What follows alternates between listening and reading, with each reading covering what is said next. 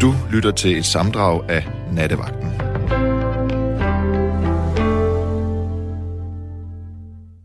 Velkommen, kære lyttere. Vi er klar til at tage to timers direkte radio her fra Studiestræde i København. Og øh, Pierre, han har allerede været ude med sms'en, der jo som bekendt er 1424. Og der skriver han, Godnat Mads, hvem er mon nattens producer, og hvad er nattens emne? Venter spændt, god arbejdsløst. Tak for det, Pierre. Og øh, jeg kan straks afsløre, at øh, aftens producer, det er Rebecca Nesheim. Så når I øh, senere ringer ind på 72 30 44 44, så er det Rebecca, der sidder klar ved telefonen. Med hensyn til nattens emne, der vil jeg gerne, at vi taler om at tage chancer og være risikovillig. Og øh, det er faktisk sådan, at jeg har hævet en øh, ven med ind i studiet her til at skyde nattens program i gang, fordi han i disse tider er i gang med et ret øh, storstilet projekt, der i hvert fald for mig signalerer risikovillighed. Velkommen til dig, Nikolaj. tak skal du have, Mads. Nikolaj, hvis vi spoler tiden øh, nogle måneder tilbage, så sidder vi på Palæ Bar, og så siger du lige pludselig, og øh, det er værd at nævne, at det her, hvor Putin han er gået ind i Ukraine. Nej, det er lige før, han gør det. Er det lige før, han ja. gør det? Så siger du, øh, jeg overvejer faktisk at lege operan i København. Ja. og jeg tænkte, det lyder sgu mærkeligt. Og jeg tænkte også, det, det kan der ikke, øh, altså der er der ikke nogen, der bare lige leger operan. Det er jo en gigantisk bygning. Men Nikolaj, lige om lidt, så sker der jo faktisk noget. Der er en dato her inden længe. Ja, øh, her øh, søndag den 4. september. Og hvad der, er det, der sker der? Jamen, der er der simpelthen comedy i operan. Comedy i operan? Til fordel for Grins børn, ja. Ja, det er, det er sgu en vild historie. Oh, Nikolaj, vi må tilbage til udgangspunktet. Altså, hvorfor nævner du operan der tilbage i, uh, i februar, må det have været? Ja, men det, øh, ah, det, det er en lang historie. Øh, vi har god tid her på nettet. Ja. vi, øh, det, det starter egentlig helt øh, før øh, corona, øh, hvor jeg har øh, taget fat i en øh, ven, der hedder Tobias, som er meget dygtig inden for management i musikbranchen og stort netværk derinde. Og så siger jeg til ham, at jeg kender en, der hedder Maren, der har startet noget, der hedder Fem Skoler. Øh, kan vi ikke lave noget musik, øh, så de kan få nogle penge til at bygge nogle skoler i nogle flygtningelejre. Og det vil Tobias meget gerne være med til. Øh, og vi holder et møde øh, med, med fem skoler og foreningen her, og, og de er jo også med på den. Øh, og så skal vi så finde nogle lokaler, og det er jo så mig, der bliver sat til at skulle finde de her lokaler. Ja. Og jeg skriver rundt til alt, hvad der er i Københavnsområdet. Øh, og det er sådan lidt svært at få det hele til at gå op, fordi så er der nogen, der skal komme med et lydanlæg, og så er der nogen, der kun kan det ene og noget af det andet, og Nørrebro Teater vil have, at man skal komme med det, og, og det er meget svært at finde ud af. Men lige pludselig, så skriver opera til mig. Operaen ja, skriver ja, til dig? en måned efter, at vi sådan var, faktisk havde glemt det lidt, så skriver de, jamen, din mail havde forputtet sig, øh, meget undskyld, øh, kan vi lige snakke sammen. Øh... Så jeg skal bare lige forstå det her. Altså, du får simpelthen en invitation fra operan. Ja, jeg havde øh, spurgt, eller jeg havde skrevet en mail til dem, men jeg havde bare aldrig fået noget svar. Øh, så, så jeg havde sådan set ikke forventet... Øh... Men den kom sådan lige pludselig. Ja.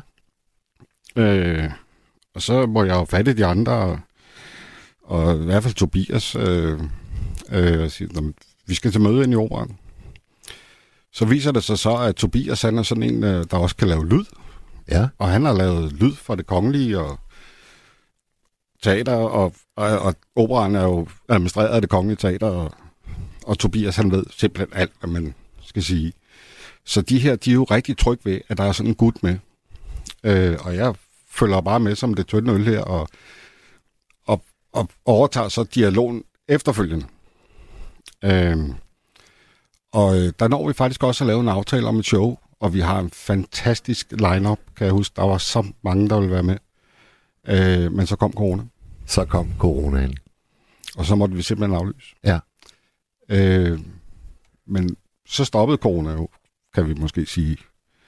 Øh, og jeg havde snakket lidt med en, der hedder Nina nu, der, øh, øh, har øh, foreningen Vores Asylbørn en prisvindende organisation, som drøner rundt og laver alt muligt fantastisk arbejde for, for krigsbørn. Øh, psykologhjælp, juridisk hjælp, øh, pædagogisk hjælp. Øh, og Nina, hun er simpelthen også det sødeste menneske. Så vi havde en lidt snak om, øh, hvordan kan man skaffe nogle penge til den her forening, så de kan dække nogle af deres udgifter. Ja. Øhm, og så kom jeg til at nævne, altså jeg havde jo en kontakt ind i operan. Ja. Jeg, jeg ved sgu ikke, det, det var som om, det var bare, skal jeg ikke lige prøve det, fordi der var noget uafsluttet der. Og så tænkte jeg, nu, nu ringer jeg sgu ind til Jakob ind i operan. Jeg har ikke snakket med ham i to år. Og han kunne sagtens huske mig. Ja. Og han kunne sagtens huske de fem skoler, han kunne huske Tobias, og, og det hele var jo... Og så spørger jeg, hvad, er, er det muligt? Kan vi få lov til at lege operan en, en enkelt dag til at lave... Jeg tror, jeg var... Jeg kan ikke lige huske, om jeg var helt overbevist om, hvad, hvad det var, det skulle være øh, af underholdning på scenen. Nej.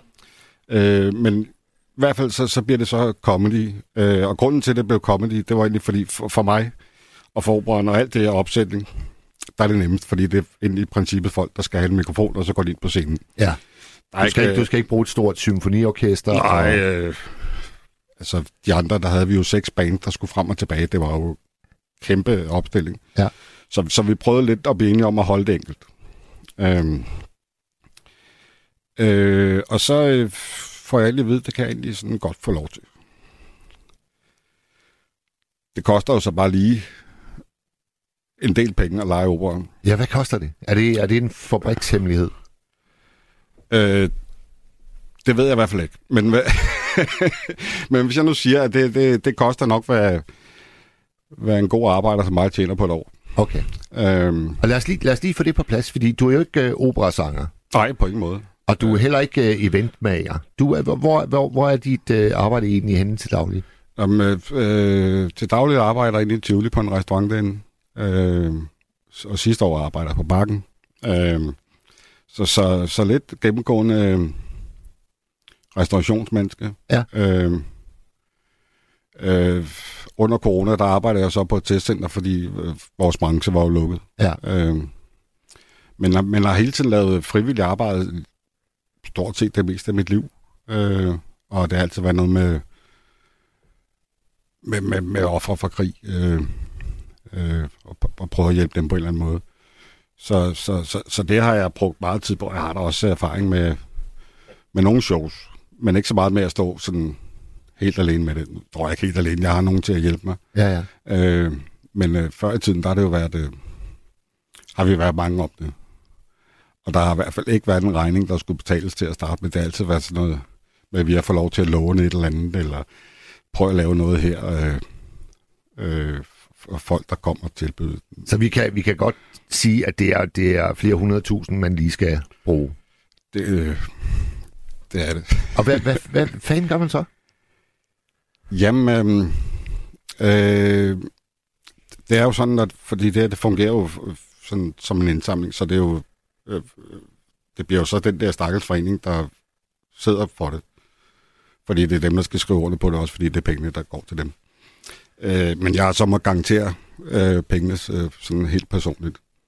Øh, Og det er jo der, øh, jeg også tænker, ordet risikovillighed og det at turde tage en chance for et højere formål, den, den melder sig jo der. Ja.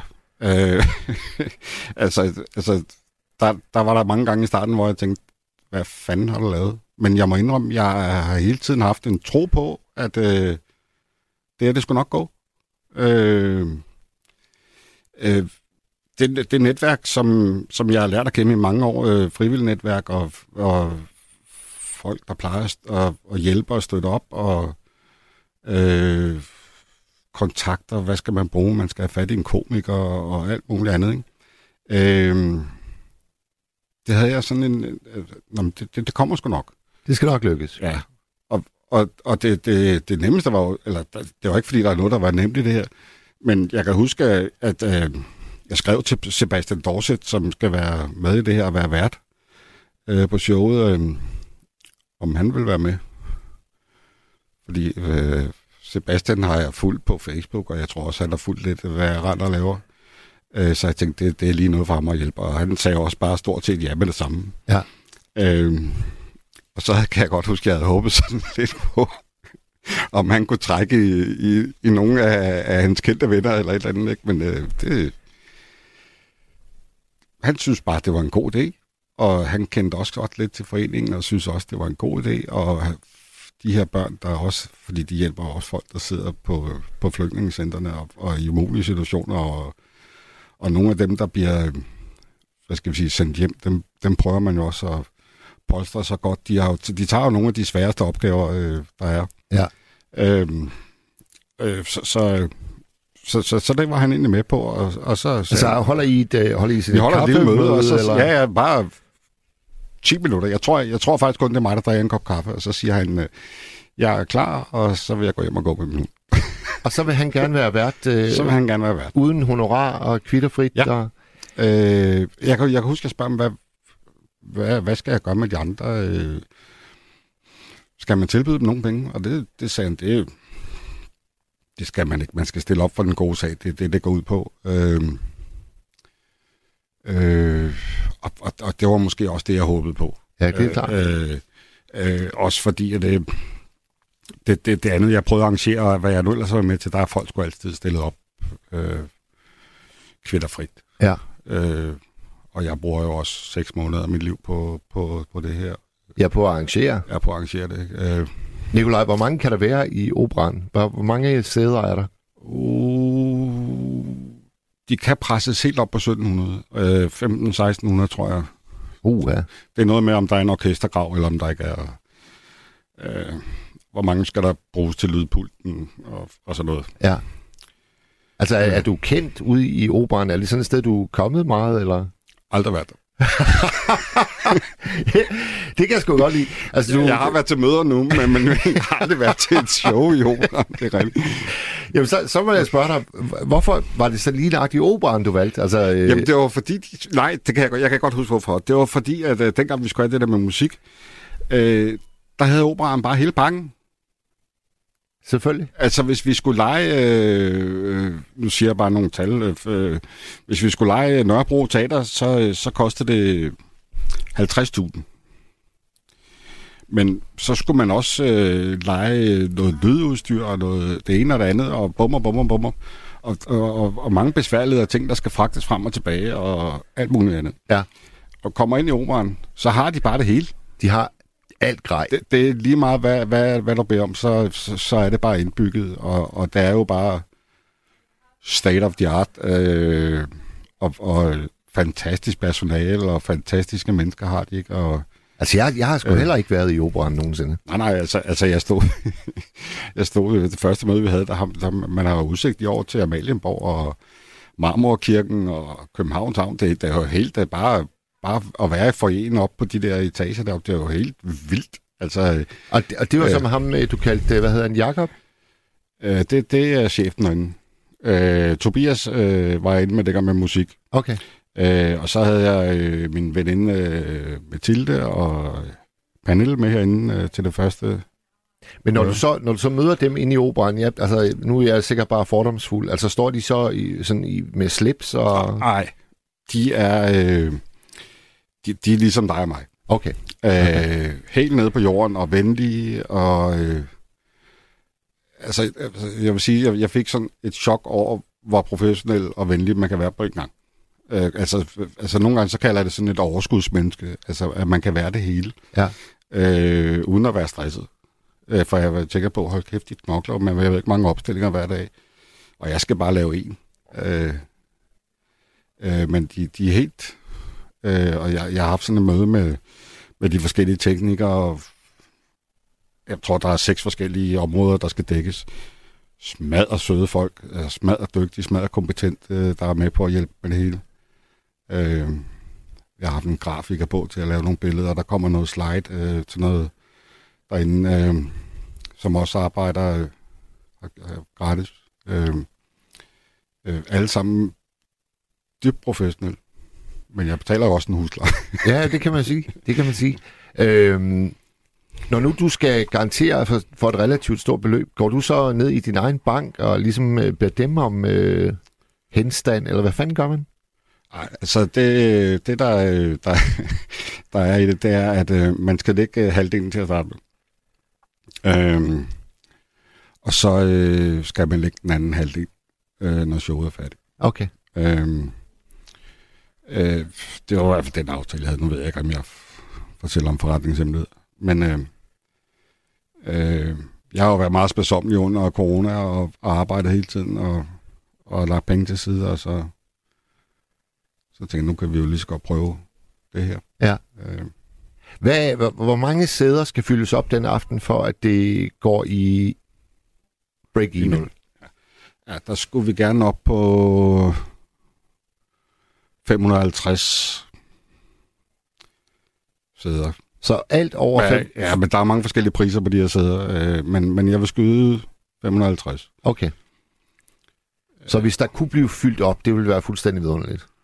Ja, altså så, øh, så har vi i hvert fald den øh, forening her kørende i et år eller to. Okay. Øhm, øh, det er sådan lidt svært at sige, fordi der, der er nogle priser til 290, og der er nogle til, til 500. Og jeg ved jo ikke lige præcis, hvad der bliver solgt. Nej, nej, nej. Øh, Lad os, øh, lad os få nogle navne på, altså, øh, og hvordan skaffede du de der komikere? Hvordan, hvordan, hvordan går man ud Ja, og gør det det? Det, også, tror jeg, der er øh, mange foreninger rundt omkring i Danmark, der gerne vil have nogle hemmeligheder til. øh, nej, men jeg, jeg, jeg lavede et opslag på Facebook.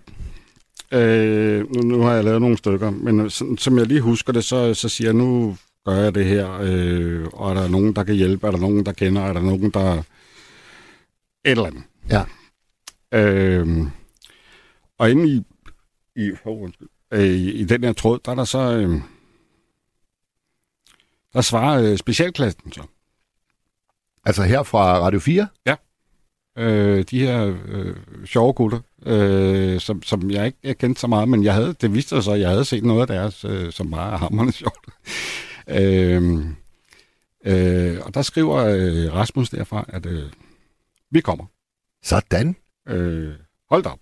Øh, og så må jeg have fat i Rasmus og skrive bag i, og, og, og de er klar. Og vi vil gerne donere vores tid til det her, og det tak for det. Sådan der. Øh, øh, så er der en af mine veninder, der, Pernille der, der tagger en, der hedder Rodrigo.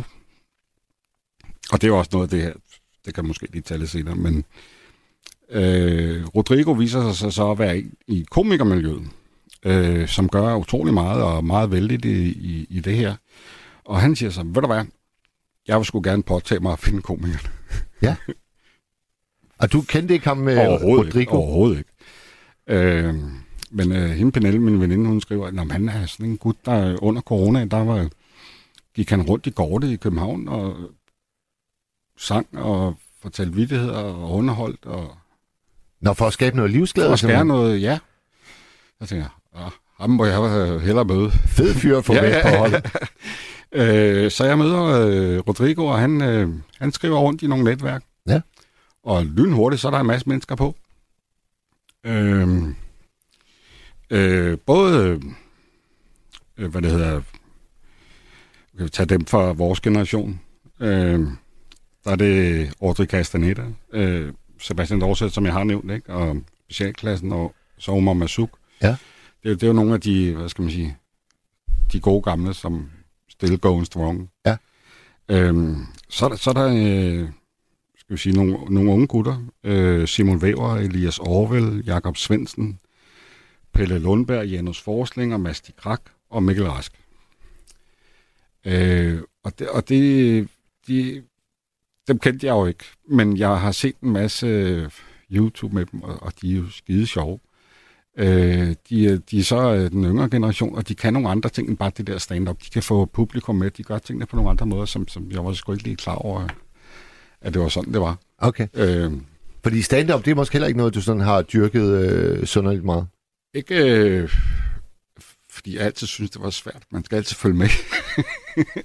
Man kan ikke bare være med, når de snakker og fortæller. Altså sådan noget, det, øh, så, så, men, men jeg har set Sebastian Dorset for, og Omar Masuk og Audrey kan jeg da også øh, huske fra Ja, min tid, ja. dengang det var. Men altså, nu går jeg måske til nogle andre ting. Men, øh, men ham her, Rodrigo, han har også en, øh, en, en, en lille bar, en lille café, Ja. øh, hvor han holder... Øh, sådan noget, der hedder open mic, hvor forskellige komikere kan komme og, og så lige prøve af øh, på noget publikum. Øh, og det har jeg været til også, og, og så nu har jeg lært en masse om teknik øh, for komikerne, hvad de bruger, og hvordan man gør, og hvordan man bruger publikum, og, og meget fascinerende. Øh, og jo længere jeg kom sådan lidt ind i det, så kan jeg da godt se, om og kæft ham, han er dygtig til det ja. der. Og, og det der, det der er talent, og, og, og så videre. Så, så på den måde, der er sådan kommet vidt omkring. Øh, men men øh, som sagt, øh, jeg mødte en ny ven i Rodrigo, øh, som øh, også holder aften for øh, flygtning fra Ukraine, ja. og holdt det før for flygtning fra alle andre steder. Øh, så, så, så, så vi havde jo noget fælles fodslag her, øh, og han har været helt fantastisk at have med at gøre det her, øh, og skaffe lynhurtigt øh, hele line-up. Det... Så øh, mangler du overhovedet noget, øh, før det store brag finder sted? Altså, vi har øh, line-up på plads. Altså, jeg vil da gerne have solgt nogle flere billetter. Øh, men ellers så, så var vi var hurtigt på plads, synes jeg. Ja. Øh, fordi, øh, fordi jeg skal jo også sidde og tænke, skal jeg trykke på knappen nu? Skal jeg skrive under på kontrakten? Skal, skal jeg gøre det nu? Øh, og der... Jeg kan huske, at jeg ringer så til billetlugen, for vi skal også finde nogen, der skal sælge billetterne for os. Ja. Øh, og, og de siger så, det, det, det, det, det er godt line-up. Øh, Altså, jeg, jeg, jeg har jo aldrig prøvet det, du er i gang med nu, Nikolaj. Så hvad, hvad er billetlugen?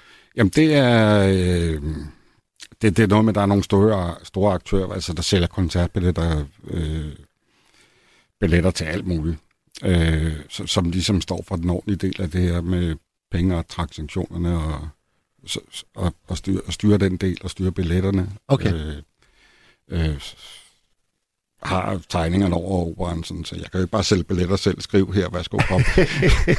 Nej, det kan du vel ikke. Øh, så, så, så man skulle finde nogen, der kunne administrere det, ja. og, og, og det kunne billetlugen. Okay. Øhm, så, så jeg snakker lidt med dem, de, de jo kender jo fandme alt, hvad der sker i Danmark. Er der nogen, der står på en scene, der skal sendes billet til, så ved de, hvad der er foregået og har gjort det i rigtig mange år.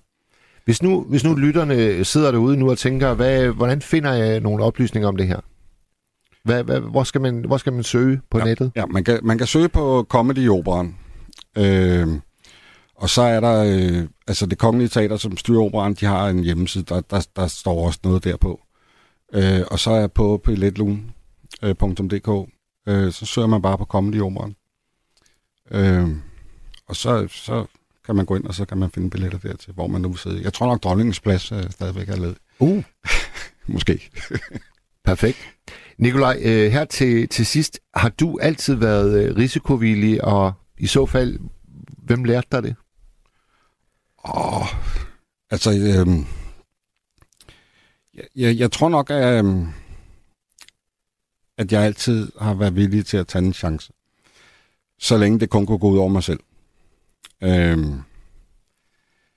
Øh, det, det stammer jo helt tilbage til, som en lille dreng så rak hånden op i, med jeg var værnepligtig, da de spurgte, hvem vil gerne til Jugoslavien som soldat. Og så kom jeg til at række hånden op som den eneste, kan jeg huske. Øh, og, og du ender jo så senere som soldat. Ja. Ja. Øh, øh, så, så det er altid, er der nogen, der kunne tænke sig, er der, er der nogen, der, kan, der gider, altså, også hvis der er andre folk, der spørger, er der nogen, der kan hjælpe? Altså, og, og så længe det kun koster mig selv, øh, så, så, så, så, så springer vi ud i det. Ja.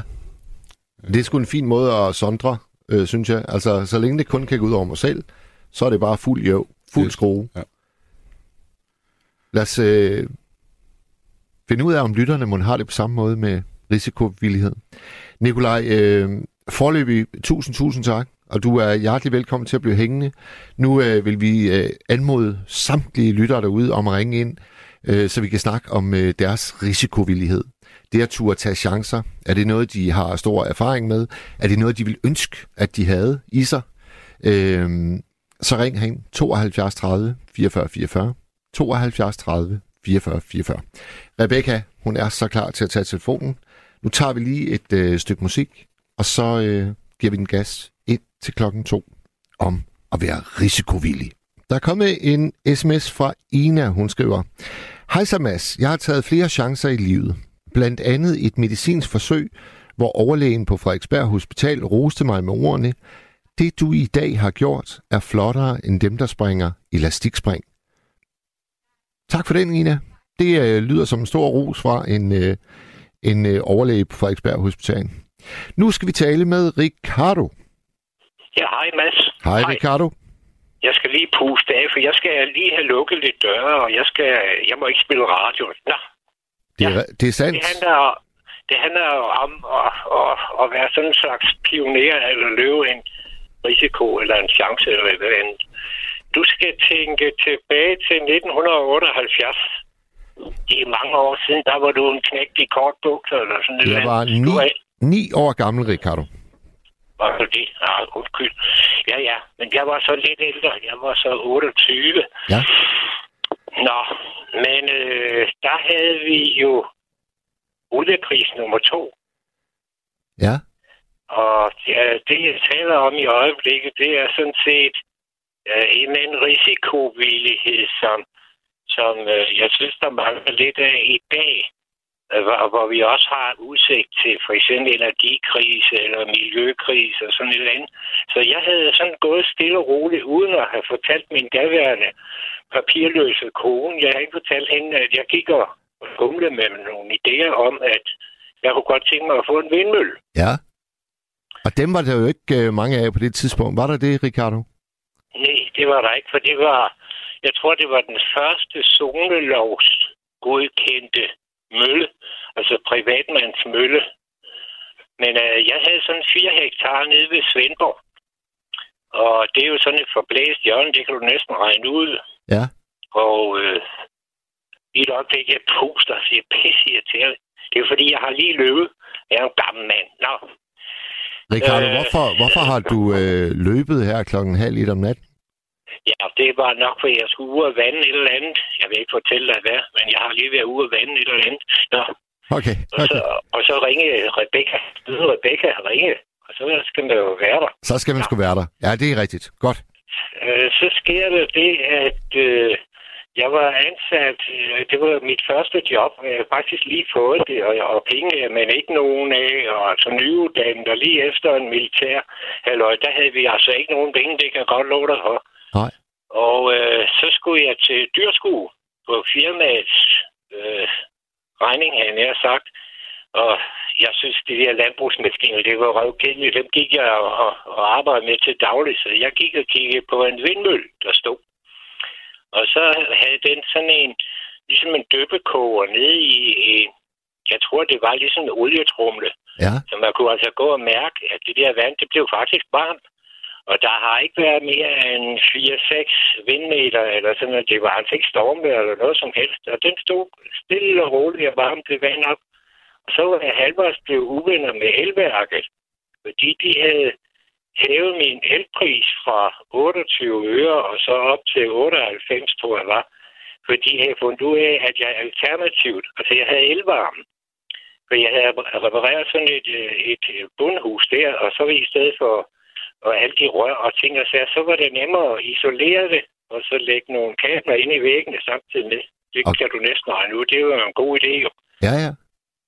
Og øh, øh, så havde et elværk, så havde de sat en eller anden pensionist ud, og så havde min kone kommet til at fortælle dem, at øh, ja, men altså de her brandovne, hun havde godt nok sagt, at det var ikke noget, vi sådan fyre i, det var nærmest for hyggen og sådan noget. Men så har de, så har de sagt, at men altså, det var brud på en kontrakt, fordi når vi havde alternativ opvarmning, så, øh, så kunne man ikke få øh, den der øh, øh, rabat. Altså, vi skulle være store forbrugere for at få rabat. Det ved jeg ikke, men det var sådan nogle regler, der var dengang. Ja. Så hvis man havde noget alternativt, bare man brændte en avis af, eller havde sagt, så steg det altså en 3-4 gange sådan noget el der. Det synes jeg var noget svineri, så jeg blev super på dem. Og uden at have sagt det eller andet der, så tager jeg over, kigger på den der vindmølle, og så siger jeg til ham, Svend Jensen, det hed i øvrigt SJ Vindpower, og det var nordjysk, så det er ikke helt dumt jo. Det skal jeg jo sige, for du bor det op. Ja, det er rigtigt. Jeg det tror, rigtigt. det var Sendal, han hed Svend Jensen, SJ Vindpower. Og så, øh, det må jeg godt sige, for han var en rigtig fin fyr og forretningsmand, så der er ikke noget. Så, øh, og, og der var ikke, øh, og han, han var ikke sælger som sådan, men han var fandme genial. Okay. Øh, på, på den måde, at, at han siger, Nå, jamen, hvis du er interesseret, så siger jeg, jamen, det er, fordi jeg synes, den ser godt ud, og så er der noget, der tyder på, at den virker.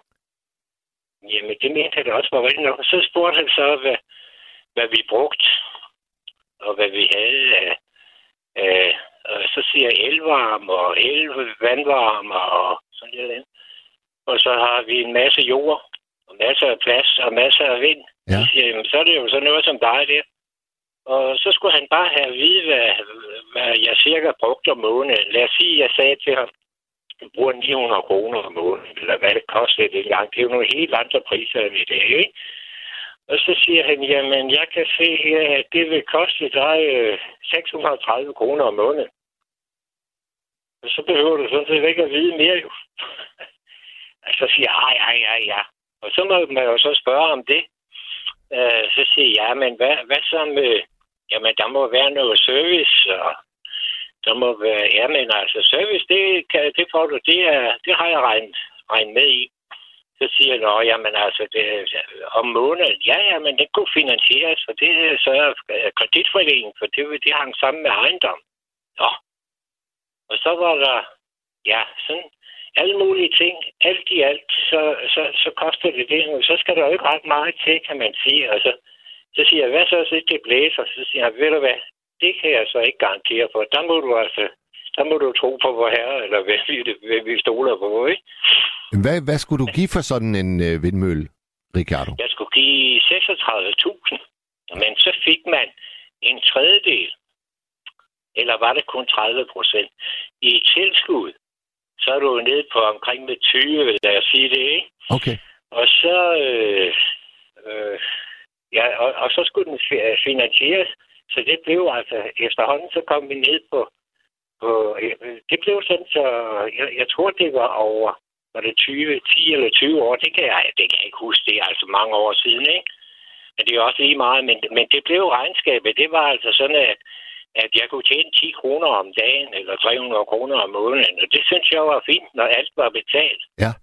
Og så fordi han er spurgt på den måde, det så siger jeg til ham lige inden, at så siger han, ved du jeg tegner sgu sådan en kontrakt, fordi der var jo en leveringstid på et par måneder eller noget, og de skulle også have tid til at, at komme med den, og jeg skulle også selv støtte noget fundament og noget. Altså. Men det her, det her vi også klaret, og jeg drak alt hans kaffe eller vin, eller hvad pok, og vi fik, det kan jeg ikke huske. Men, øh, og så siger jeg til ham, øh, så siger jeg til ham bagefter, og så i øvrigt, så kan jeg godt tænke mig at, at få en stak brosyre med, og med kontrakter i og sådan noget, fordi så kunne jeg da godt tænke mig at gå og, og, og sælge dem i min fritid. Jeg kan da bruge weekenderne, siger jeg så. Ja, det synes han, der var en god idé, men har du forstand på at sælge sådan noget, så siger jeg, jamen det har jeg da. Fordi du har lige solgt en vindmølle til den mest konservative ærkat her øh, på Sydfyn her. Og, og, og hvis du kan sælge den til mig, så kan jeg også sælge den til uh, hvem som helst. Fordi du har brugt dig rigtig af, altså. altså, der er ikke nogen, der kan sælge noget til mig. Altså, for hvis de prøver at sælge, så løber jeg væk, ikke? Ja, fordi du har, du har, som du selv sagde, en konservativ abbekat. Ja, lige nøjagtigt. Altså normalt, altså hvis jeg skal have en, en brugt bil eller et eller andet, så skal jeg helst kende en, der har en, en tilsvarende. Ellers øh, står jeg ikke på sådan noget der, vel? Altså, fordi det eneste, der er galt øh, sådan rundt omkring, det er jo, at vi, vi prøver at prakke hinanden noget, noget skidt på, når der kommer til stykket, det. Nå, men øh, så øh, fik jeg fat i det der, og det var jo simpelthen altid, altså, det var sådan en vindrose. Dem kender du godt fra coverfilm eller sådan et eller andet billede med, hvad hedder det, 16 vinger, ikke? Ja. Og øh, den havde jeg så i fire år. Og den stod der og lavede energi, og den, ja, den lavede sådan cirka 60 procent af, af, af det totale. Men det blev altså trods alt til nogle penge, ikke? Og, og hvad, så... hvad, hvad sagde, det skal jeg jo høre, hvad sagde den papirløse kone til din investering? Ja, det er jo så, det var så det, der, hvor risikoen var. Fordi det startede vel med, så vidt jeg husker, så blev hun stik tosset, og hun skulle ringe til sine forældre, og hun var ved at løbe væk. Og det var noget frygteligt noget, så jeg skulle... Øh, I princippet, det værste øh, problem, jeg havde, det var sådan set at sælge ideen om, at det var selvfølgelig en god idé, når jeg havde gjort det. Men altså, uh, det var lige ved at koste forhold. Det gjorde det. Det kostede det så en halv næste år øh, senere, men det var, det var så på andre årsager. Fordi jeg reddede stumpen, og det, det var faktisk en god, det var en succes, kan man sige. Okay. Der var også noget med, at hvis nu lånet vælger, det skulle man også spørge dengang. Det vi alle jo også spørge om. Det vil din kone sikkert også spørge om. At det var typisk kvinderne altid derude, når man skal ud og sælge. Jamen så siger jeg, nå, jamen så er den forsikret. Og så, så viste det sig, i løbet af ingen tidligere, så har jeg fået aftaler både med en øh, lokal kreditforeningsmand, som kunne finansiere den, og så kunne jeg få en lille provision der også. Og så kunne jeg få en provision fra topsikring, som vi maskinforsikrer, den var, den var forsikringsberettiget, altså den var afprøvet på Risø. Sådan at, at det var altså ikke bare noget skidt, du får ikke sådan noget godkendende medmindre Det er nogenlunde habilt jo. Mm. Og i den duer der, så, så fik jeg lidt ud af forsikringen, og så kunne jeg altid sælge en hundeforsikring til dem også samtidig med, at jeg leve. Og det var simpelthen skideskæg, fordi det var weekendarbejde. Så efterhånden, så kunne jeg holde åbent hus. Og så vil, det, så vil det sige, at den der mølle, når jeg brugte den som min egen reference, så kunne jeg jo trække noget fra der. Der var både noget skattemæssigt, og der var et eller andet der. Så kunne jeg sætte en lille annonce i, og sådan noget. Så fandt jeg ud af, at man skulle bare sætte i en lille lokalavis. Så skulle man ikke køre så langt.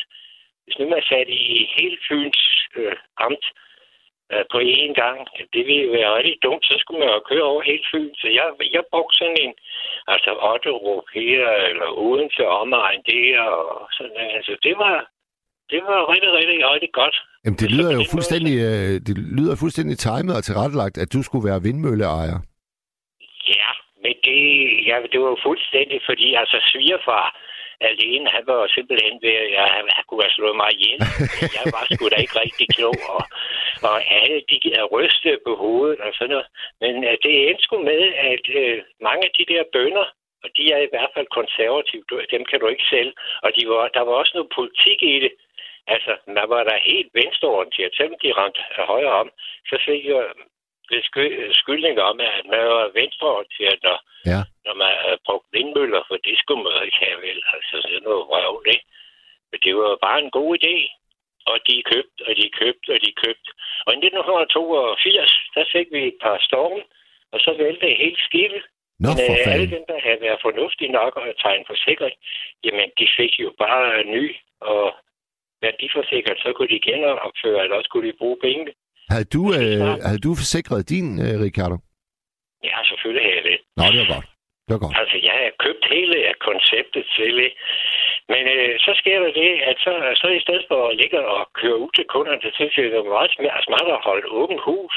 Hvis der er noget, der virker, så er det, hvis folk, de kunne sidde og drikke urtetvæ, der var lavet på vindenergi, og så kunne de, øh, jeg kunne have lidt kulørte lamper ude i garagen.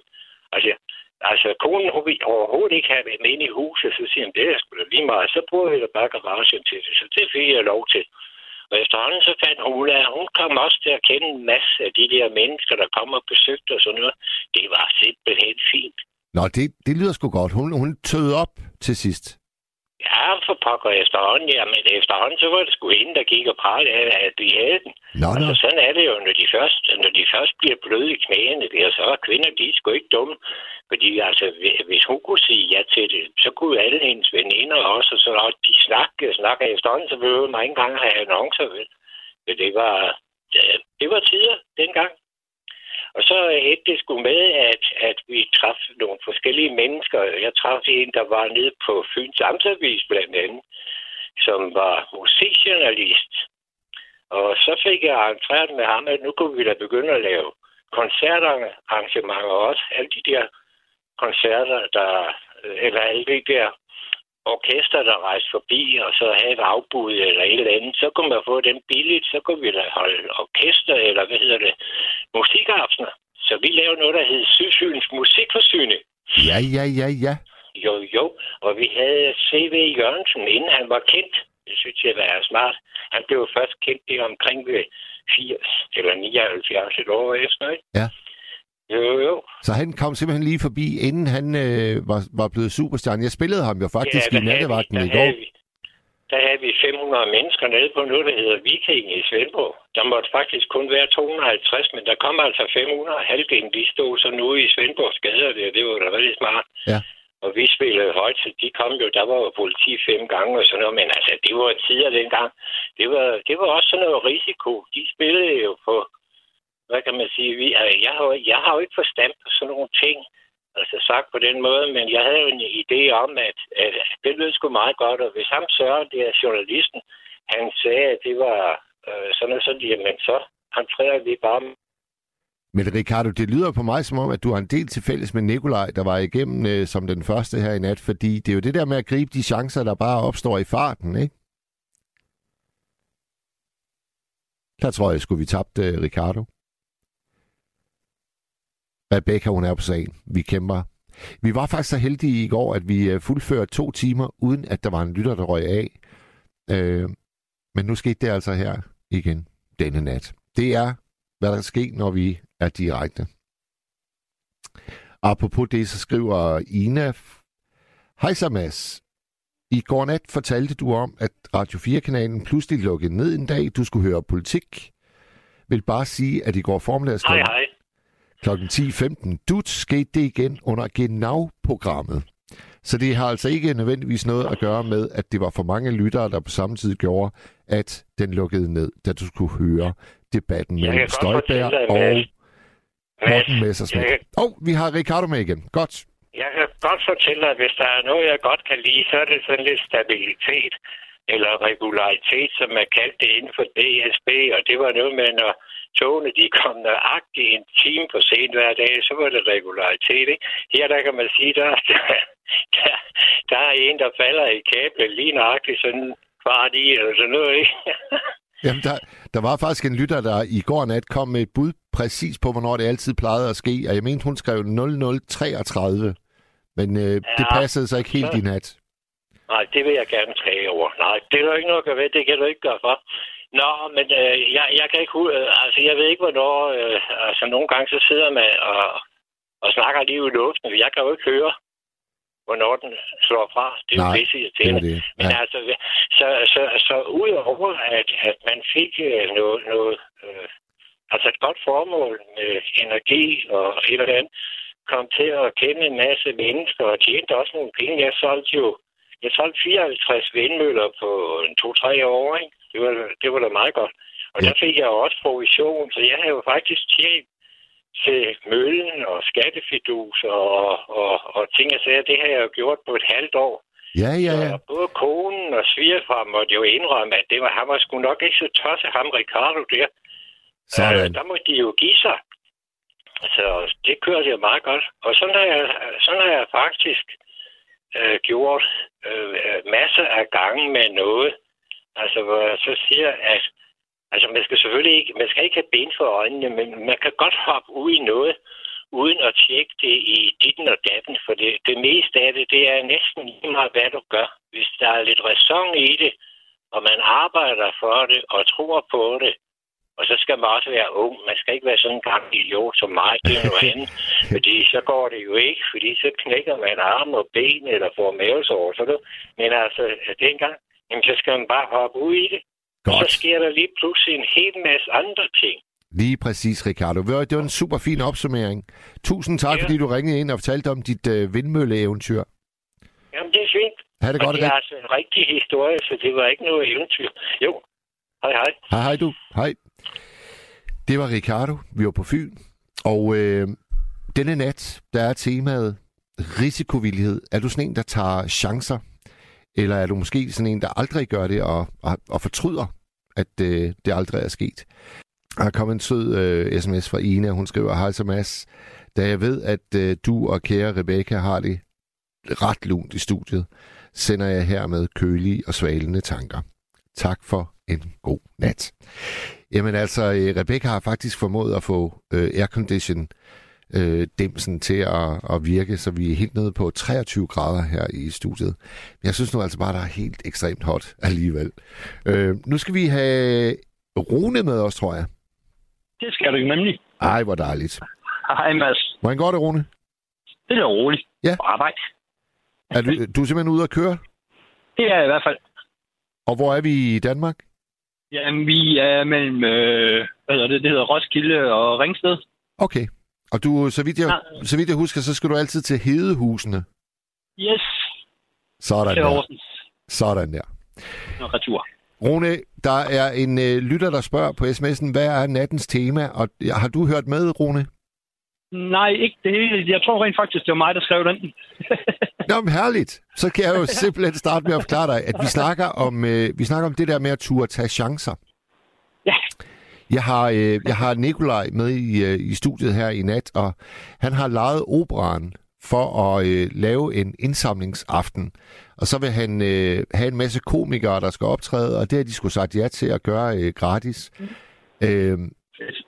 men altså, hvis ikke der bliver solgt den eneste billet, så, så er det jo Nikolaj, der hænger på hele, hele dejligt. Mulchausen. Så, Jamen, øh, det, det, det så, hørte han, jeg godt lidt af. så han er sgu risikovillig. Hvad med dig, Rune? Ja. Jo, det er jeg også bare ikke på havet. Bare ikke på havet. Ja. Nej, der har man ikke råd til at være risikovillig. Det, der, der skal man sgu være sikker hele tiden. Ellers Og- så går det galt. Jamen, nu kan du komme af i tanke om, vi har da også øh, vi har da snakket sammen den nat, hvor det handlede om øh, ludomani. Har vi ikke det? Og det tror jeg ikke, det var den nat. Nå. Vi har snakket sammen før i hvert fald. Ja, det har vi. Det har vi. Nå, men fortæl mig, Rune, fortæl mig om din øh, risikovillighed i, det, i, Jamen, det- i, i tilværelsen som sådan. Jamen, jeg har sgu altid været villig. Jamen, været med på den værste. så jeg har prøvet at finde ud af, om det er noget, der sker noget. Jeg har haft min egen forretning med øh, hundehals med LED-lys i, blandt andet. Det, det lukkede efter et år. Det var ikke noget, der var lidt fedt. Altså, det, det er bare med at prøve jo. Altså, det, det forstod jeg ikke. Øh, øh, Ser du hundehalsbånd? Ja, med LED-lys i, så I kunne se, når man er ude og... Ah, okay. Altså, en, en butik, der simpelthen bare havde det som, øh, som hovedformål. Stort set. Og det er fandme da risikovillighed, fordi det synes jeg, der lyder som lidt en farlig chance at tage. det må jeg Ja, men, sige. ja, men altså, jamen, altså, man kunne jo heldigvis bestille det billigt over i Kina, ikke? Men Nå, på den jeg, måde. Jeg, jeg, jeg var bare ikke hurtigt nok ude til at komme ud til alle de store supermarkeder. Er det? Okay. Der var nogen, der kom mig i forkøbet. Og hvor, øh, hvor, hvor var din, øh, din butik henne? Det var bare derhjemme øh, netbutik. Okay. Okay. Så. Men det, jamen, det, var ikke, fordi jeg mistede penge på det. Altså, men det, det gav heller ikke noget, og så kunne det jo ikke betale sig. altså, det var ikke som... Der var for meget arbejde i det til at ikke tjene noget. Ja, men det er det. Det er det. Men, øh, Ja. men, men nogle gange så er det jo også bare med at få testet sine øh, idéer, og så nogle gange så lykkes det, og andre gange så lykkes det ikke. Ja, og det er jo bare penge, man bruger, ikke? Altså, Ja. ja, altså sådan, sådan har jeg lidt. Det er bare penge. Altså, så tjener vi nogle nye og prøver os frem igen. Jeg er tit, Altså, øh, jeg er tit en, øh, sådan, øh, øh, fascineret af de der store iværksættere, Elon Musk og øh, altså alle de der Ja. store Bill Gates og sådan noget. Og, og når man sådan øh, prøver at, at sjusse sig frem til, hvad, hvad er deres livsfilosofi, og så siger de ret samstemmende, at altså, man, skal, man skal skulle være klar til at gå på røven op til flere gange. Det skal der- man, men man, man skal også have en intelligens for at lave det, de har lavet. Altså, det er jo ikke alle, der kan gå ud og lave en elmotor, som Elon Musk han gjorde. Nej, Ikke? Det er andre, der revolutionerede den, ja. som vi alle sammen kunne få den i biler og alt muligt. Og Bill Gates, han lavede et styresystem til en computer, godt nok sammen med andre. Ikke? Men han var bare sådan smart at købe dem ud. Ja. Ikke? Altså, man skal have lidt omløb op i, op i hovedet, før man kan det der. ja. Det tror jeg. Hvad, hvad, hvad, er den, hvad er den bedste chance, du har tavet øh, i dit liv, Rune? Det var sgu nok at blive gift med min kone. Herligt svar. Skønt. Ja. Ja, det, det ved man jo aldrig, om det går, men det selvfølgelig går det. Så når man har verdens bedste kone, så gør det. Og, og friede, friede du til hende, Rune, sådan på klassisk øh, vis? Ja, ja, det var nede på knæ. Det hele. Og der, der øh, øh, hvis jeg, du hører, du, du må endelig selv vælge, om du vil svare på det her, men jeg er nysgerrig. Vidste du, at hun ville sige ja, eller tog du faktisk en chance ved at spørge på et tidspunkt, hvor, hvor du ikke var helt sikker? Jeg tror ikke, jeg var helt sikker. Det var vist enten eller. Ja. Og så var det heldigvis enten. Var du nervøs ja. øh, i, i dagene op til? Ja, det var jeg lidt også, fordi jeg havde haft din søster med, jeg kunne ringe og sådan noget. Så det, det, så var ikke nogen, der skulle vide noget. og hvorfor skulle jeg lige pludselig mødes med min søster? Det var jo også noget underligt noget. Nå, du havde, du havde, du havde simpelthen lige øh, planlagt noget med, med søsteren? ja, ja, jeg, jeg blev lige nødt til at alliere mig med hende. Øh, Hun kender hende trods alt bedre. Jamen, det er altså også rimelig øh, risikovilligt, vil jeg nok sige. Ja, men øh, jeg ved sådan nogle piger, der, når det er sådan noget, så plejer de godt koldmund. Ja. Lige med det område der, der, der går det. Ja. Men altså, Hvornår, ja. hvornår, hvornår opdagede du, øh, at, at du var sådan en, der godt ville øh, tage en chance? Var det, var det noget, du opdagede allerede, da du var dreng? ja, det tror jeg, jeg, jeg har sgu aldrig sagt nej til, når der er nogen, der har spurgt mig, om jeg turde det. Ja, ja selvfølgelig. Jeg har gjort, prøvet, gjort et forsøg. Ja. Jeg har altid forsøg. Ja. altså, det Og var, Ja. din, øh, var din mor og far på samme måde, eller stak du ud? under. Jo, jeg ved, jeg, det ved jeg ikke, om min mor og far var på samme måde, fordi de valgte at flytte fra Kalundborg af til det midtjyske og købe en grisefarm Okay. i, i starten af 80'erne. Ja. og det gik ikke. Altså, Gik- så flyttede, det gik ikke. Nej, nej. Så flyttede de derfra op til Æbelsoft, og så startede de en forretning med at udleje heste til turister. Ja. Og det gik bare derud af. Den havde vi i 18 år eller sådan noget. Men det er, også, øh, det er også øh, karakteristisk, altså at øh, man, man behøver ikke at, at forsøge sig i den samme branche. Man kan, man kan springe mellem alle mulige forskellige Det ting. er jo det. Ja. Det er det. Altså, jeg har også en frygtelig masse idéer, ikke? Og alt muligt, men så det er jo ikke noget, jeg kan det hele selv. Så skal jeg jo få en, jeg stoler på, der kan hjælpe mig med det også. Og ja, Det der med, det der med hundehalsbåndene, Rune, øh, hvordan fik ja. du den idé? Jamen, det er fordi, nu bor jeg ude i en lille by ude på Lars Sønskids marker. Ja. Og der, når folk de går rundt med deres hunde, og man kan ikke se dem, når man kommer kørende, før de er meget tæt på. Og så kunne det skulle være meget fikst, hvis de bare havde en lille lygte eller et hundehalsbånd på, der blinkede, så man kunne se dem. I det mindste bare, så man kunne se hunden. Klart. Ikke? Altså, så, så det, det, ja, og jeg gav også, jeg tror, jeg gav 15-20 små lygter op til dyrlægen, så hun kunne give dem ud. Altså, Som en Fordi gestus. ja, Ja.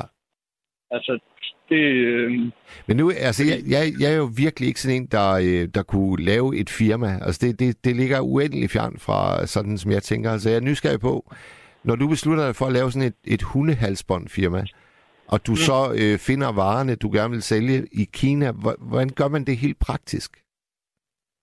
jamen, så kontaktede jeg den sælger over i Kina. Jeg spurgte, om jeg kunne få nogle prøver hjem. Jamen, hvor, hvor finder du sådan en sælger i Kina? Hvordan, hvordan, Jamen, det gjorde jeg på noget, der hedder Alibaba. Alibaba? Ja, det er sådan det der, øh, hvad hedder det, AliExpress og Wish og sådan noget. Deres hovedfabrik hedder Alibaba. Og Okay. det, er, det, er kun, det er kun til firmaer, der kan købe der. Ah. Øhm, så der, der kan man bestille container hjem af jamen, hundekiks, hvis det er det, man vil, eller biler, eller whatever. De sælger alt muligt mærkeligt.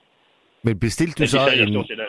Rune, bestil... nej, jeg bestilte ikke en, jeg bestilte ikke en container. Jeg bestilte, jeg tror, jeg fik lidt over 200 forskellige vareprøver hjem Okay. fra, fra et firma, som, hvad de havde af forskellige ting. Okay, okay. Det var til at overskue. Ja, ja, ja fordi jeg, er ikke millionær, så så mange penge havde jeg heller ikke råd til at smide i det, ikke? men der kom jo lidt hele tiden. Ja. Øh, Og så det første tid ved jeg jo, man kan lave et firma på sit CPR-nummer, så lang tid det er under 50.000 i det ene firma. Så behøves man ikke CPR-nummer, så lang tid det er under 50.000. Ja, det, det, der er noget der, ja. Hørte jeg på hende, så, jamen det, så, prøv, så havde jeg fået det hele hjem, og så, så prøvede jeg at lave en side, og så blev det jo nemmere, når man havde et CPR-nummer. Ja. Ja, så det prøvede jeg så. Øh, Så jeg læste lidt om et par dage, og så gik jeg ind og lavede det firma. Ja. Det sgu, Ja, ja, det var det sgu frisk gået. Er det, er det det eneste firma, du har haft i tidens løb, Rune? Det begyndte så at lave lidt forskelligt. Der, efter det ikke gik så godt med hundehalsbåndene, så begyndte jeg også at køre noget transport og noget. Ja. Altså, så lige pludselig kræver det, at man skal have en lastbil, og jeg magtede ikke at få en vognmandstilladelse der. Det gjorde jeg ikke. Nej. Det, det, blev, det blev for stort. Hvad med, Ja. hvad, hvad, med din, øh, hvad med din kone? Er hun sådan en, der, der tager mange chancer? Nej, ikke. Hun giftede sig med mig. altså, men øh, nej, ikke rigtigt. Hun, hun vil selv være på den sikre side. Ja. Hvor, hvor jeg er lidt mere flyvskib. Altså, der er jo, øh, der er jo, altså, der er jo ikke særlig meget øh, videnskabeligt belæg for det, jeg siger nu, men det er måske tankevækkende, at det er tre mænd, der har ringet ind øh, indtil videre. ja. ja. Tror du, tror, du, Altså- tror du, mænd er mere risikovillige end øh, kvinder? Nej, jeg tror bare, at kvinder de tænker sig mere om. Ja. De lægger også følelser i det, og sådan noget, det gør vi mænd jo ikke. Uh, Ah, altså, når man ah ser, Rune, det ved- Rune, det jeg Rune, ikke, Rune, du, altså, de, de, dit argument for at åbne hundehalsbutikken, det var jo sådan set, at du ikke ville risikere, at de skulle køres over. Ja, Det- altså, der, der, det, giver mig, det ved jeg ikke, om der er følelse i det, men det er jo ikke noget, jeg går og tænker over. Så det var jo en god idé, at så sætte noget, noget lys på den, Ja. så man kunne se det. Ja. Så slap mig for at køre den over. Nu har jeg heldigvis aldrig kørt en hund eller et menneske over. Altså, det, altså, men Min pointe, tænke min, det. Min pointe er bare, Rune, at øh, jeg tror, at der er mange, når de stifter et, øh, et nyt firma, så, så er det sgu fordi, de tror, de kan sælge øh, helt vildt meget af produktet. Og dit, prøv, dit, din årsag til at starte firmaet, den lyder da helt vildt sympatisk. Ja, men altså, jeg, jeg, jeg går sgu aldrig ind i noget for at blive styrtende rig på det. Nej, Jeg gør det for at hjælpe andre. ja, Det er det, jeg har det bedst med. ikke? Ja. Altså, det, ja, jeg hjælper folk, hvor jeg kan. Om det er med penge, eller slik, eller, eller whatever. De ved, at de kan altid komme til os. ja. Har I, har, har I fået børn, øh, der er fruen? Nej, øh, jeg har en datter i forvejen. Ja. Altså, øh, nu er vi blevet så gamle, mener hun, at vi ikke skal have børn. Det er fair nok. Og det, der er heller ikke rigtig nogen grund til at sætte børn i den her verden, men når der er så mange børn, der lider. Hvor, hvor gammel er du, øh, Rune? Jeg er 44, og min kone er 37. Ej, I kan, altså- I kan altså snit nå, øh, hvis I lige fortryder. Ja, det, det kunne vi, hvis ikke hun var blevet steriliseret. Ah, okay. Okay, så okay. der, der er festen slut. Hvornår, øh, hvornår, hvornår, hvornår kører du øh, lastbilen i garagen her i nat? Det skulle jeg gerne gøre. Nej, nu er jeg lige blevet en time forsinket, så det gør jeg nok ved en femtiden, fem, halv seks. Ja. Tror jeg. Så, men jeg skal lige høre, hvad han fået specialklassen med ind i operan. Ja, det har han. De er bare så fede. Jamen, du, du er begejstret for specialklassen? Ja, jeg skal ind og se dem i oktober inde i Horsens. Nå, okay. Altså, øh, jeg, er ikke særlig, jeg er ikke særlig vidende om, øh, om, om komikere. Altså, altså, de tager simpelthen rundt og optræder sådan øh, i store, øh, på store scener. Ja, ja, det er store scene. Og store scene, det er der Horsens Teater. Horsens, det- Horsens Teater, Horsens det er Ny- sgu da Ny en Teater. stor scene. Ja, det der. Ja. Ja, og så laver de sådan noget komikshow, mener jeg der. Og, og hvad, Øh. hvad, hvad er din favoritkarakter øh, karakter i øh, specialklassen? Jeg tror, jeg tror det er mor og René. Mor og René? Ja. Okay. han, det er så dumt, altså, ja. og så er det også, øh, hvad det hedder det der, det, det var i de første programmer, de havde noget, hvor det med radiotryl. Radio Og det var endnu, ja, og det var endnu dummere. Ja, ja. det, det, jeg kan bare godt lide sådan noget dumt noget. Hører, hører du, øh, hører du øh, specialklassen hver eneste uge, eller? Yes, yes, Ja. det gør jeg. Ja, det er dejligt at høre. Og så er der også Palle fra Kalundborg. Ja, ja. Klassiker. Man skal, ja, man skal jo lige høre sandhederne et sted fra, jo. Ja. Palle. ja, jeg forstår, for det er simpelthen så sjovt, at han kan blive så sur. Ja. Rune, vil du ikke, øh, vil du ikke gøre os øh, en tjeneste, så hils din øh, frue, når du kommer hjem der ved halv seks-tiden i morgen tidlig? Ej, jeg vil gerne have lov til at vente, til hun står op. Jeg går ikke ind og vækker hende og hilser. Så tror jeg, hun bliver sur. Vågner, vågner hun ikke bare lidt, når du lige øh, kommer anstigende der? Nej, det gør hun ikke. Nå, det kan hun Hun ikke. skal se. Nej, hun skal sikkert op ved en sekstiden selv, så jeg lister lige så stille ind. Okay. Altså, jeg, jeg, altså uanset, uanset hvor meget jeg lister, når jeg kommer hjem, jeg kommer set øh, hjem ved halv tre, trætiden her i nat. Altså. Ja. hun, hun vågner sgu altid lige lidt. Det gør hun. Okay? Det gør min kone ikke. Hun er helt væk. Det, jeg, jeg, jeg tror, min, øh, min fru, hun ønsker, at, at hun kunne øh, sove lige så tungt som din. Det må, det må jeg sige. Jamen, det vil jeg sgu også, at jeg kunne. Rune, tusind tak for snakken, og have en fortsat god nat. selv tak. I lige måde, og kærlighed. Kærlighed er altid hyggeligt, Rune. Hej. Ja, ja. hej. Kan I øh, sove godt alle sammen, og øh, tak for denne nat. Du har lyttet til et sammendrag af Nattevagten. Radio 4 taler med Danmark.